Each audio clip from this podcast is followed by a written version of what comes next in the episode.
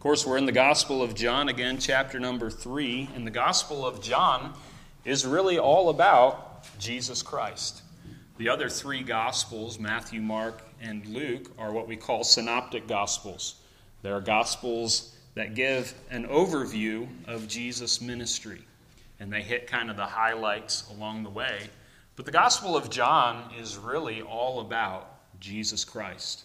The purpose, the reason why the Apostle John wrote the Gospel of John is to show to us the deity, the authenticity of Jesus Christ, the fact that he was God in the flesh, and that he came down to save lost sinners like you and me. So, the title of the message this morning is a question, and that question is Do you believe? Do you believe? We started two weeks ago on Sunday morning in John chapter number 3, looking at the encounter that Jesus had with a man named Nicodemus. And we left off two weeks ago with the end of verse number 8.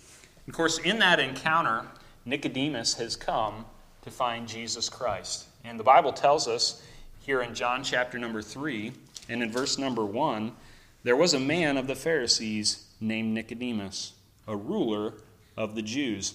So Nicodemus is a Pharisee. He is one of the religious leaders. It says there that he's a ruler of the Jew. Uh, presumably, he was a member of the Sanhedrin court. So he was a man who would have studied his Bible. He would have known the scriptures. The members of the Sanhedrin, typically, they did not allow someone entrance into the members, membership of the Sanhedrin court until they were above 50 years of age. So he would have been a man who had spent his life studying the scriptures. He would be one who would have known the prophecies. He would have known what the prophets of old had said about the Messiah. He would have been one who lived and ordered his life according to the Ten Commandments. He would have been one who lived a very moral and upright life, but yet Jesus said to him, Ye must be born again. And we know that this was something that shocked Nicodemus because in verse number 7, Jesus says to Nicodemus, Marvel not that I said unto thee, Ye must be born again. So Nicodemus was apparently standing there with a shocked expression, with his mouth hanging open. He was shocked. He was marveling at what Jesus had said. But we're going to look at verses 9 through 15 this morning. Jesus has told Nicodemus that he must be born again. He gave him some illustrations to speak to that fact, what being born again was. But in verse number 9, Nicodemus answered and said unto him, How can these things be? Jesus answered and said unto him, Art thou a master of Israel, and knowest not these things? Verily, verily, I say unto thee, we speak that we do know, and testify that we have seen, and ye receive not our witness. If I have told you earthly things, and ye believe not, how shall ye believe if I tell you of heavenly things? And no man hath ascended up to heaven, but he that came down from heaven, even the Son of Man which is in heaven. And as Moses lifted up the serpent in the wilderness, even so must the Son of Man be lifted up, that whosoever believeth in him should not perish, but have eternal life. We'll stop there for this morning. Originally, I was going to go all the way down to verse number 21 and kind of end the encounter with Nicodemus, but the more that I looked at this, the more that I studied this, I didn't think I'd have time to do that this morning unless we stayed a really long time. So we'll stop with verse number 15 this morning. But the first thing that we want to notice is the surprise of Nicodemus. And it's, we see it there in verse number 9 when Nicodemus says, How can these things be? He's, he's shocked. He is surprised at what Jesus has just told him. Be born again? What does this mean? Jesus, what are you talking about? Jesus has just finished telling Nicodemus things that have absolutely rattled him. You see, Nicodemus was a ruler of the Jews, he was a Pharisee of the Pharisees. He was one who knew the scriptures. So you would think there wouldn't be anything religious that would come along that would shock him. But yet, Jesus has just told him some things that he, he's completely flabbergasted. He's completely shocked. He says, Jesus, how can these things be? I don't understand. What are you talking about, Jesus? Jesus has just told Nicodemus that he cannot see the kingdom of God unless he is first born again. And that this being born again is a work of the Holy Spirit of God and not something that Nicodemus can accomplish on his own. Now, we have to put ourselves in Nicodemus' shoes to really understand why he is shocked, to understand what this means.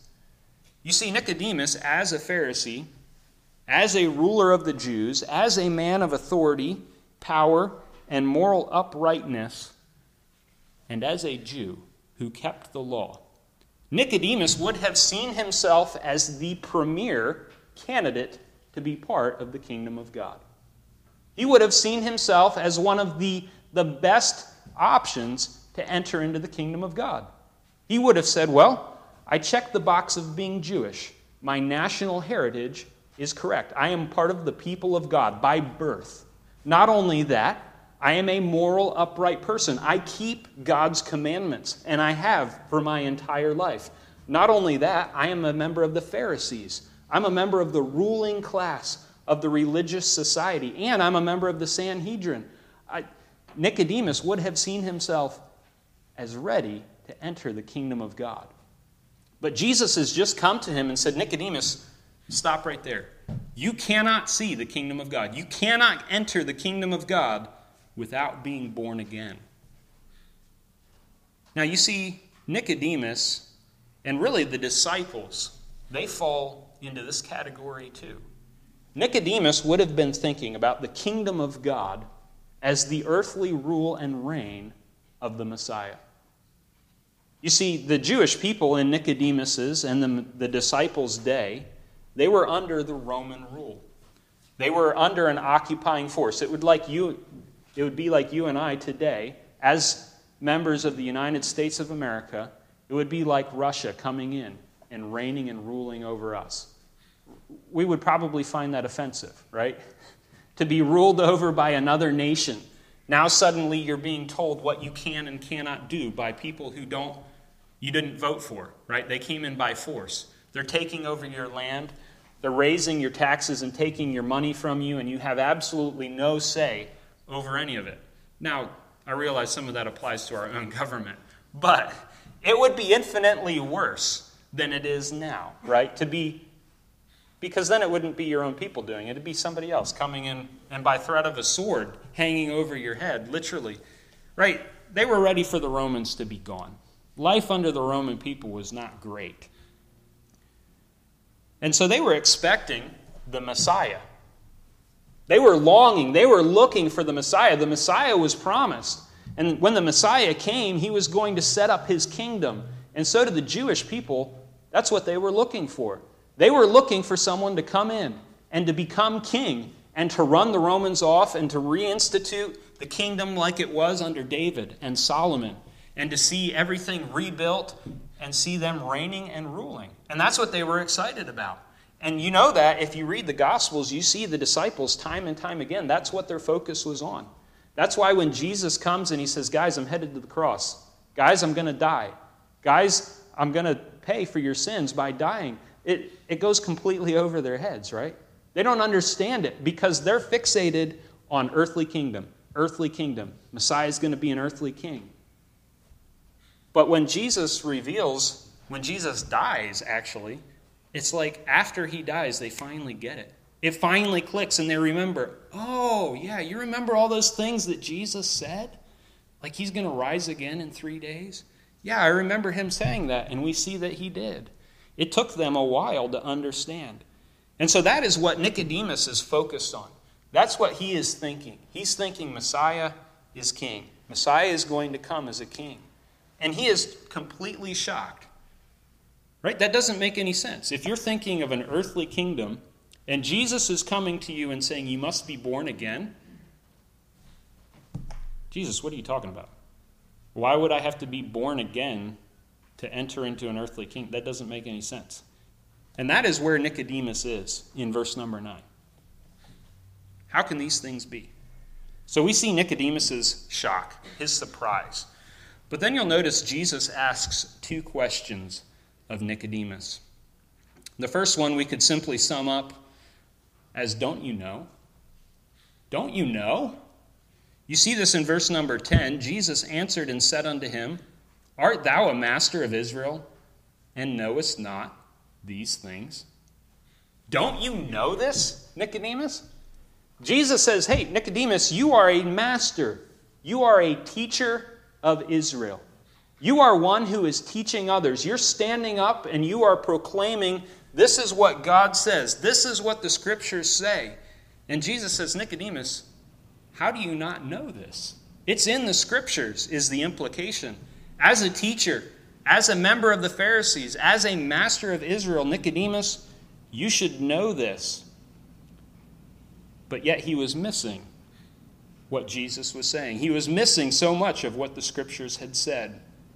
In Mark chapter 15 and verse number 14, Jesus would refer to the Pharisees in, in general as a group as blind leaders of the blind. Right? Now, if I end up blind tomorrow, I don't want someone else who is blind leading me around, even if they've been blind for a really long time. I, and I've seen some blind people who've been blind for a while and they can get around surprisingly well. But I would still prefer someone who has their sight because they make these cars now that are like completely silent. They're all electric. And I don't want to get hit by one of those. Now, most of the cars around here, you can hear them coming, especially the old boys. They have real loud trucks and they cut the mufflers off and stuff, so you can hear them coming from miles away. But if, if you're blind, right, you want someone who can see to lead you.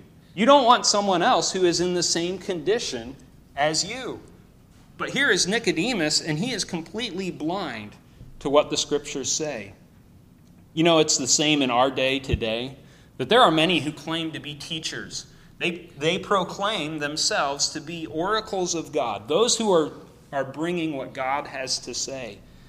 But yet they are ones who do not know God and His Word. They are blind leaders of the blind. And you know, that's a sobering realization for me as someone who is a preacher, someone who proclaims the Word of God. I must be careful that what I have to say is God's Word. That I'm not coming and I'm not adding to it and I'm not detracting from it. I'm not taking away and saying that which I think or that which is tradition or that which other men have said, but that when I come to you and I say, This is what God says, that you can see in God's Word that this is what God says.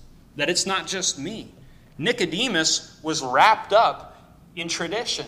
Nicodemus was wrapped up in being a Pharisee and in what all the other Pharisees had to say.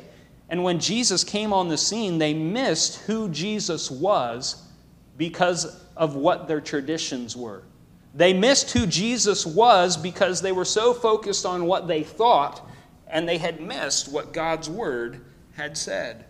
They were blind leaders of the blind. It also ought to be a warning to all men. If someone like Nicodemus could look at himself and be totally confused and deceived about his relationship with God, you and I also ought to be careful to make sure that we are trusting in His truth, the truth, that it lines up not with tradition, not with what I have always thought or always felt or believed, but with what God says. We ought to examine ourselves whether we be in the faith. We ought to put our faith, our trust in God to the test and say, Am I truly a child of God? If someone like Nicodemus could be confused, could think that he was right with God, that he was a prime candidate to be in the kingdom of God, and be wrong, then you and I ought to be careful. So we see Jesus' first question here Don't you know? Art thou a master of Israel and knowest not these things? But second of all, you'll see in verse number 11, 12, and 13, we'll see that Jesus challenges Nicodemus and he asks him, Nicodemus, why don't you believe? Why don't you believe? Verse number 11, he says, Verily, verily, I say unto thee, we speak that we do know, and testify that we have seen, and ye receive not our witness. If I have told you earthly things, and ye believe not, how shall ye believe if I tell you of heavenly things? No man hath ascended up to heaven, but he that came down from heaven, even the Son of Man, which is in heaven. So we see in verse 11, Jesus once again starts off with this statement. He repeats himself. He says, Verily, verily. He's trying to get Nicodemus' attention and say, Hey, this is important. What I am going to say to you is true, true. It's doubly true. It's truth that you need to listen to. Nicodemus, you need to get a hold of what I am about to say. We speak that we do know, and testify that we have seen, and ye receive not our witness. Now, it's interesting. We're not told that there is anyone else here with Jesus. We're just told that it's Nicodemus and Jesus. So we don't know. So I puzzled over this for a little while. What is this we that Jesus is talking about? But in the context of what Jesus is saying, I believe that this we is the scriptures. Jesus is pointing Nicodemus back to the Word of God. He's saying, Nicodemus, we speak that we do know, and testify that we have seen, and ye receive not our witness. The witness of the Scriptures. The witness of the Scriptures that Nicodemus knew, that he had studied his entire life. That was the witness that Nicodemus was not receiving, right? the, the scriptures prophesied who the Messiah would be. They prophesied the things that the Messiah would do, where he would be born. All of these things Jesus had perfectly fulfilled. And yet, Nicodemus and the Pharisees, they did not receive the witness. You know, there's other places in the gospel where Jesus refers to the witness of Scripture. You remember the rich man and Lazarus, and he, he lifts up, the rich man, it says, he lifts up his eyes in hell, being in torment and he wanted someone to go back to his brothers and warn them with a message from him. And you'll remember the answer that Abraham gives him in that passage. He says, You know, if they won't hear the testimony of, of Moses and the prophets, they're not going to be convinced, though one raises from the dead. If Lazarus was to raise from the dead and go back to your brothers and tell them a message from you, they wouldn't listen to it. They wouldn't be impressed. Why? Well, because they won't even listen to Moses and the prophets.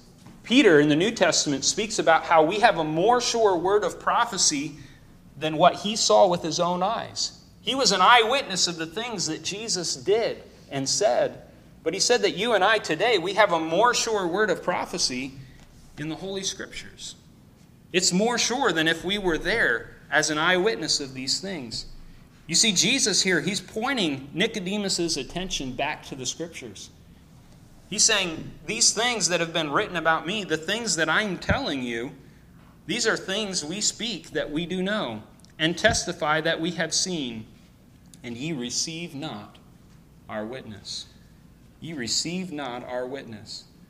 But you'll notice there in verse number 10, we'll go back up to verse number 10, and I want you to pay attention very carefully to the wording here. And this is really where I wrestled, and I was trying to understand what in the world is this passage about? What is Jesus saying? But you'll notice in verse number 10 Jesus answered and said unto him, Art thou? So he uses that word thou. And this is, this is where I really, one of the reasons, one of the many reasons why I really love the King James Bible. Because this is very specific right? And some people, they come to this and they say, oh, well, this is too hard to understand. Just cut it out. Let's get rid of it. Let's make it all general. If you do that, you lose the entire meaning of this passage. You lose what Jesus is saying here. Thee and thou, okay? Thee and thou are personal, they refer to one specific person. So, I could talk with Brother Neesmith and use thee and thou, and it's me talking directly to him. I'm not talking to anyone else. When Jesus addresses Nicodemus in verse number 10, art thou a master of Israel, right? That is a specific address to one particular person. He's not talking about anyone else. He's not talking to anyone else. He's talking directly to Nicodemus and saying, You, in particular, art thou a master of Israel. But you'll notice in verse number 11, Verily, verily, I say unto thee, Okay, he's speaking to Nicodemus specifically again. Verily, verily, I say unto thee, we speak that we do know, and testify that we have seen, and ye receive not our witness. So Jesus suddenly changes tenses from thee and thou to ye and you. Now, this is significant because ye and you are speaking to a group, collectively, yet with individual application. So Jesus is speaking specifically to Nicodemus, but all of a sudden he jumps to plural and he says, Ye receive not our witness. Now, who is Jesus talking to? Well, he's talking to Nicodemus, but who is he talking about? Because he's just grouped more people together with Nicodemus and said, Ye receive not our witness. Well, he's talking about the Pharisees in general. He's talking specifically to Nicodemus, but he has just made the application much broader. Ye receive not our witness. We know this about the Pharisees. We know that they did not receive the witness of Jesus Christ. That's why Nicodemus came in the middle of the night. That's why he didn't show up with all of his buddies, because he wanted to talk to Jesus. There was something in his heart that was stirring, and he wanted to know more, but he didn't dare do it during the daylight. He didn't dare get caught doing it because he might get in trouble with his cronies who didn't believe, those who did not receive the witness of Scripture. Jesus goes on in verse number 12 If I have told you earthly things and ye believe not, how shall ye believe if I tell you of heavenly things? So, this is the part that really confused me, right? Because if you think he's just talking about this conversation with Nicodemus, you say, well, okay, in John chapter 3, what are the earthly things and what are the heavenly things? Well, it's hard to delineate. Well, because Jesus has been talking to him about being born again. And, you know, I even read a bunch of commentaries. And they were talking about how being born again, well, that's an earthly experience. And so that's what Jesus is talking about here. Well, okay. But being born again, though it happens here on earth, it's a really spiritual thing. Jesus has just finished telling him as much that being born again is like the wind blowing. You, you can't tell where it comes from and where it's going. Being born again is something that happens of the Spirit in verse number 8. So it's not, I mean, it is earthly, but it's not. It's heavenly. But when you apply the thee and the thou and the ye and the you to this, it really unlocks the passage. Okay, what is Jesus saying here? If I have told you earthly things and ye believe not, how shall ye believe if I tell you of heavenly things?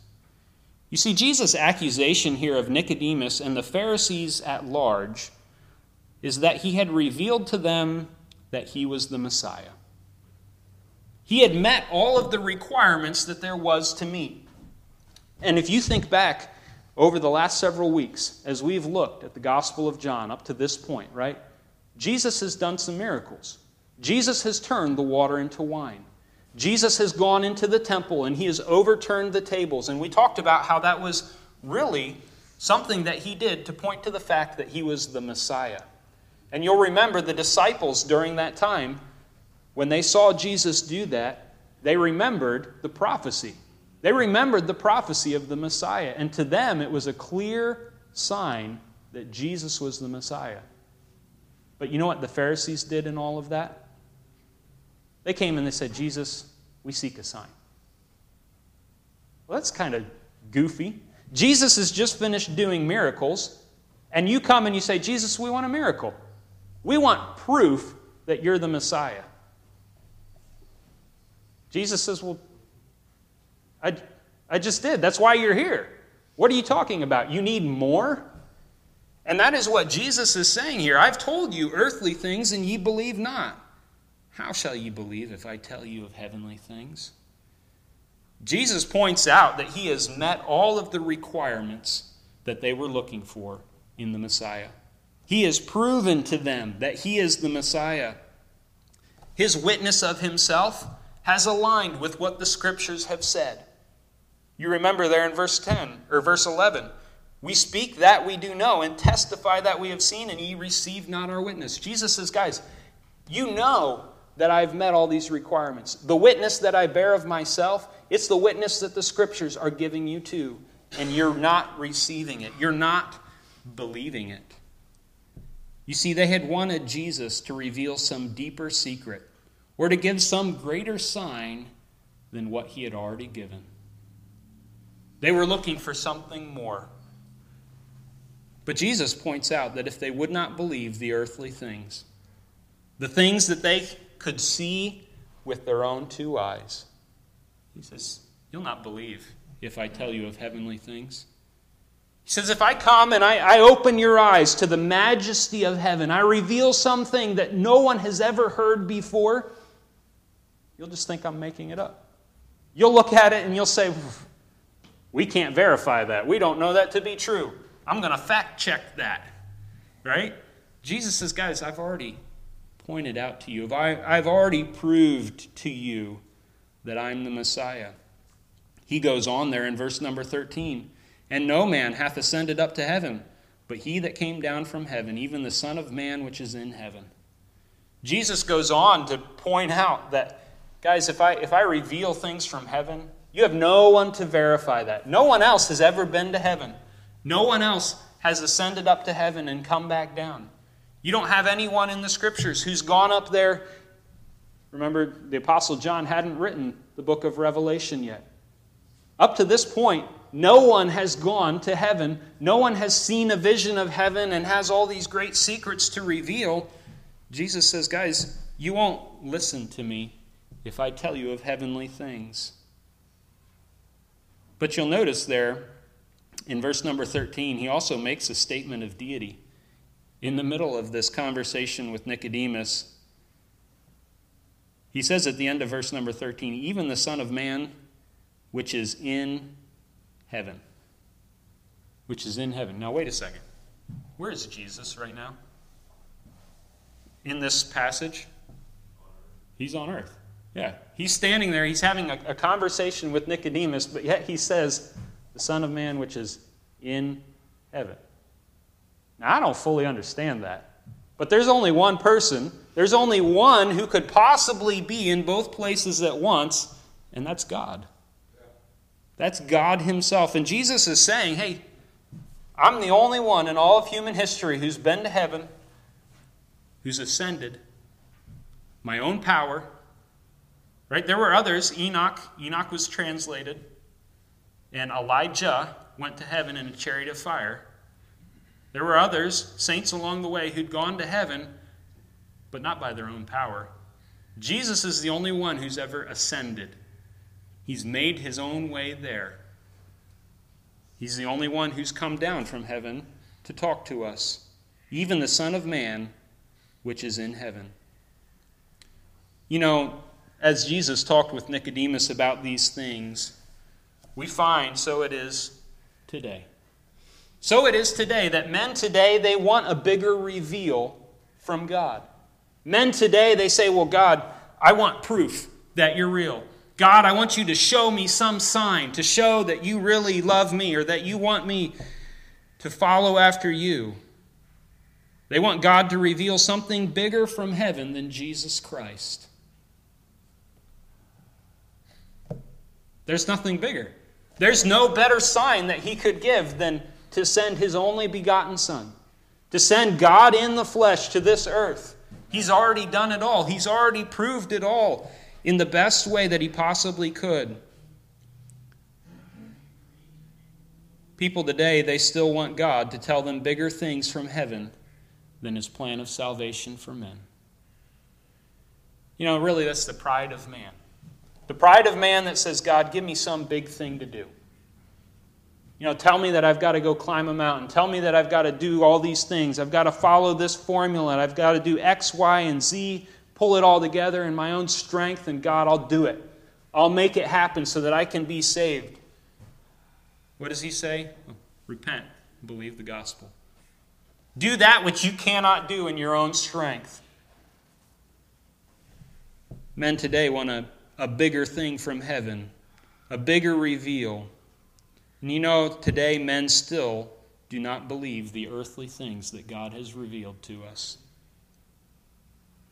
And that's ultimately why they don't believe when God tells them of heavenly things.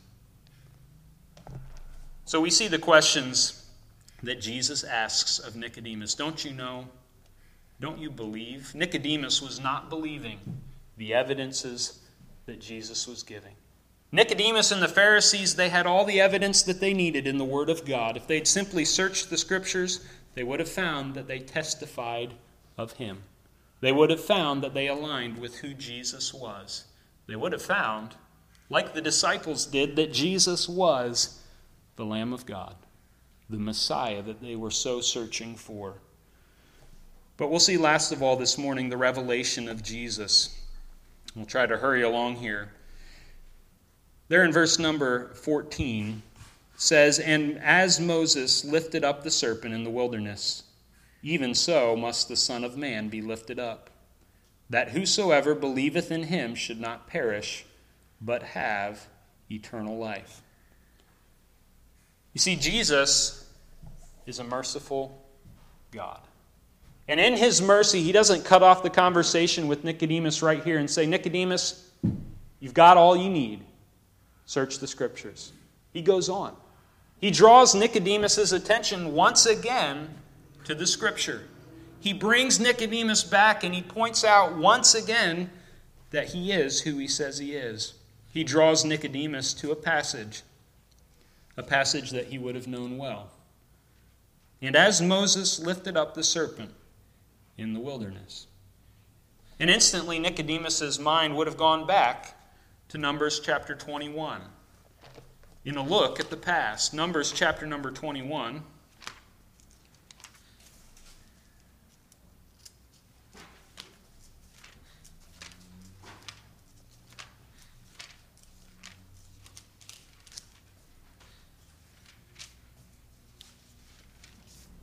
And we find ourselves in the middle of the Israelites wandering in the wilderness. And it says here in Numbers chapter number 21, verse number 4 And they journeyed from Mount Hor by the way of the Red Sea to compass the land of Edom. And the soul of the people was much discouraged because of the way. So it's interesting, you know, they just had a victory. God had just given them victory over the Canaanites that had come to kill them. God had delivered them from them they begin to journey once again, and their soul is much discouraged by the way. So they're walking along, and I guess things were starting to get a little bit hard, and they started to grumble. They started to be unthankful. They weren't excited with the way in which God was taking them, and their soul is much discouraged. Verse number five And the people spake against God and against Moses Wherefore have ye brought us up out of Egypt to die in the wilderness? For there is no bread, neither is there any water, and our soul loatheth this light bread. Now you got to wonder a little bit, right? They're being a little dramatic. I mean, you've probably seen little kids do this sometime. There is nothing to eat. I remember doing that as a kid, you know. Mom, there's no food in the fridge. And she'd come and she'd open the fridge. You're like, Sam, there's lots of food in the fridge. What are you talking about? Whoa, whoa, there's no food that I want to eat in the fridge, right? You'll notice what they say. They're speaking against God and against Moses. Wherefore have ye brought us up out of Egypt to die in this wilderness? For there is no bread. None. No bread and no water. Now, I know for a fact you can't live very long in the desert without water. So apparently there was some water because they were all still alive. And not only that, they're saying there's no bread, but then at the end they kind of say, well, our soul loatheth this light bread. So there's no, you know, substantial bread. There's not the bread that we want. And God, we hate this bread that you're giving us. So they're complaining. They're not happy with the provision of God.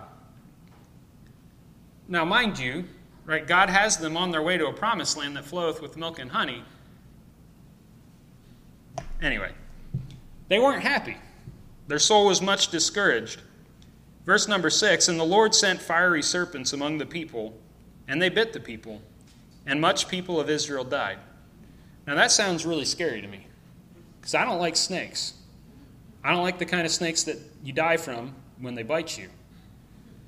And if they're on fire, I really don't like that either. That's just 10 times worse. So, fiery serpents are among the people. They're biting the people of Israel and they're dying. Therefore, the people came to Moses and said, We have sinned, for we have spoken against the Lord and against thee. Pray unto the Lord that he take away the serpents from us. And Moses prayed for the people. And the Lord said unto Moses, Make thee a fiery serpent, and set it upon a, uh, upon a pole. And it shall come to pass that every one that is bitten, when he looketh upon it, shall live. And Moses made a serpent of brass, and put it upon a pole. And it came to pass that if a serpent was bitten, any man, when he beheld the serpent of brass, he lived. So it's a strange story, right? But they're complaining. God begins to judge them. And then they begin to cry out against the judgment. And they recognize, okay, we were wrong. God, we sinned. And they come to Moses. They say, Moses, we've sinned against the Lord. We need you to pray for us that God would remove the snakes. And so God doesn't remove the snakes, but he gives Moses a strange solution. He says, you know, take, take some brass, fashion a, a thing that looks like a, a fiery serpent, one of these that's crawling around, put it on a pole, and put it in the middle of the camp. And anyone who wants to be healed, they've been bit, and anyone who wants to be healed, they can come and they can look at that serpent and they'll be healed. Now, you have to recognize something. It sounds a little weird. It sounds a little crazy. And, it, you know, for someone to be healed, it's going to take some humility because they're going to have to say, okay, well, you know, I've got no other options. There's nothing else I can do. I can see I got bit. He's hanging off of my leg, right? I guess I'll look at the pole. I'll go look at the serpent. I've got no other option. But I would imagine that in the camp of the Israelites, there were probably some people who didn't want to believe. There were probably some people who were too proud and said, you know what? I'm not doing that. That's stupid. I'll try Aunt Frida's herbal solution and we'll suck that snake venom out and I'll live. And 10 minutes later, they were dead. I'm sure there was people who didn't want to look and live because it required them humbling themselves. And so Jesus in John chapter 3 here, he harkens back to this event. He tells Nicodemus in verse number 14, As Moses lifted up the serpent in the wilderness, so must the Son of Man be lifted up. And Nicodemus would have remembered this event. He would have remembered that the people of Israel, in order to survive, they had to look and live. They had to humble themselves so that they could go on living. And Jesus is drawing Nicodemus' attention to this on purpose, and he is comparing himself, the Son of Man, to the serpent. He's saying, just like that serpent was lifted up so that all the people of Israel could look and live, so must the Son of Man be lifted up. Jesus is directing Nicodemus' attention to the past, but then it is a look to the future in prophecy. As Jesus reveals to Nicodemus what is coming. As Jesus prophesies to Nicodemus, and he says, Nicodemus, there is coming a day not very far away where I'm going to be put on a cross. I'm going to be lifted up like that serpent in the wilderness so that all may look and live. In verse number 15, there, that, or for the purpose, the reason why the Son of Man must be lifted up is so that every, whosoever, everyone, whosoever believeth in him should not perish, but have eternal life. The reason why the Son of Man must be lifted up is so that everyone could live. Now remember what Nicodemus is looking for in a Messiah. He's looking for someone to come and to fix all of the earthly problems. He's looking for someone to come and to kick the dirty Romans out and to set up his kingdom. And he thinks that he's a good candidate. And Jesus has come and he's pulled the rug out from under Nicodemus and said, Nicodemus, you can't get in unless you're born again. Nicodemus is confused by all of this, but Jesus comes and he bursts his bubble once again and says, The Son of Man, this Messiah that you're looking for, is going to be lifted up in the wilderness, just like that snake was so many years ago. For the purpose that whosoever believeth in him should not perish, but have eternal life. You see, Jesus was revealing to Nicodemus what was going to happen to him. He was revealing to Nicodemus what was going to happen to the Messiah. The earthly kingdom would not yet be set up. There was a kingdom of God that was coming. It's a kingdom that you and I can enter into today. It's a kingdom that still goes on, his reign and rule in the hearts and lives of those who follow after him. And there, there is coming a day. Make no mistake, there is coming a day when King Jesus will come back to this earth. And he will set up a kingdom that will never end. But really, his kingdom never has ended. His kingdom has gone on in the hearts and lives of those that have put their faith and trust in him. It has gone on in the hearts and lives of those who have humbled themselves because they had no other hope. They've looked to Jesus and they've lived. They've received the eternal life that he offers to them. You see, for Nicodemus, it would take humility and faith to accept what Jesus was saying. Nicodemus was blinded by his religious beliefs. And so it is today that many are blinded by their religious beliefs. Still today, men are waiting for God to prove to them that He is real, waiting for God to reveal some big thing from heaven, waiting for God to prove that His Word is real, that salvation is real, when He's already given us everything that we need. Yeah. We have the testimony. We have the witness that Jesus still gives to us today that we would do wise to receive. The things that he has witnessed of, the things that the prophets have witnessed of, are things that they do know, things that they have seen. And they tell us it all comes together, it all brings our attention and points us to Jesus Christ. Friend, today you must come to God's Word. Set aside everything that you think recommends you to God. Everything that you think makes you a great candidate to enter into heaven, everything that you think makes you a great candidate to be a child of God on your own strength and in your own way, you must come to Him and recognize that Jesus is the only way of salvation. It takes faith, it takes humility to look and to live. But you know, if you really stop and think about it, it takes faith to believe in yourself, too. It takes faith to think that you have what it takes to make it to heaven. Jesus is the only way. Look to Jesus today and live. I asked you that question at the beginning of the message this morning. Do you believe? Do you believe?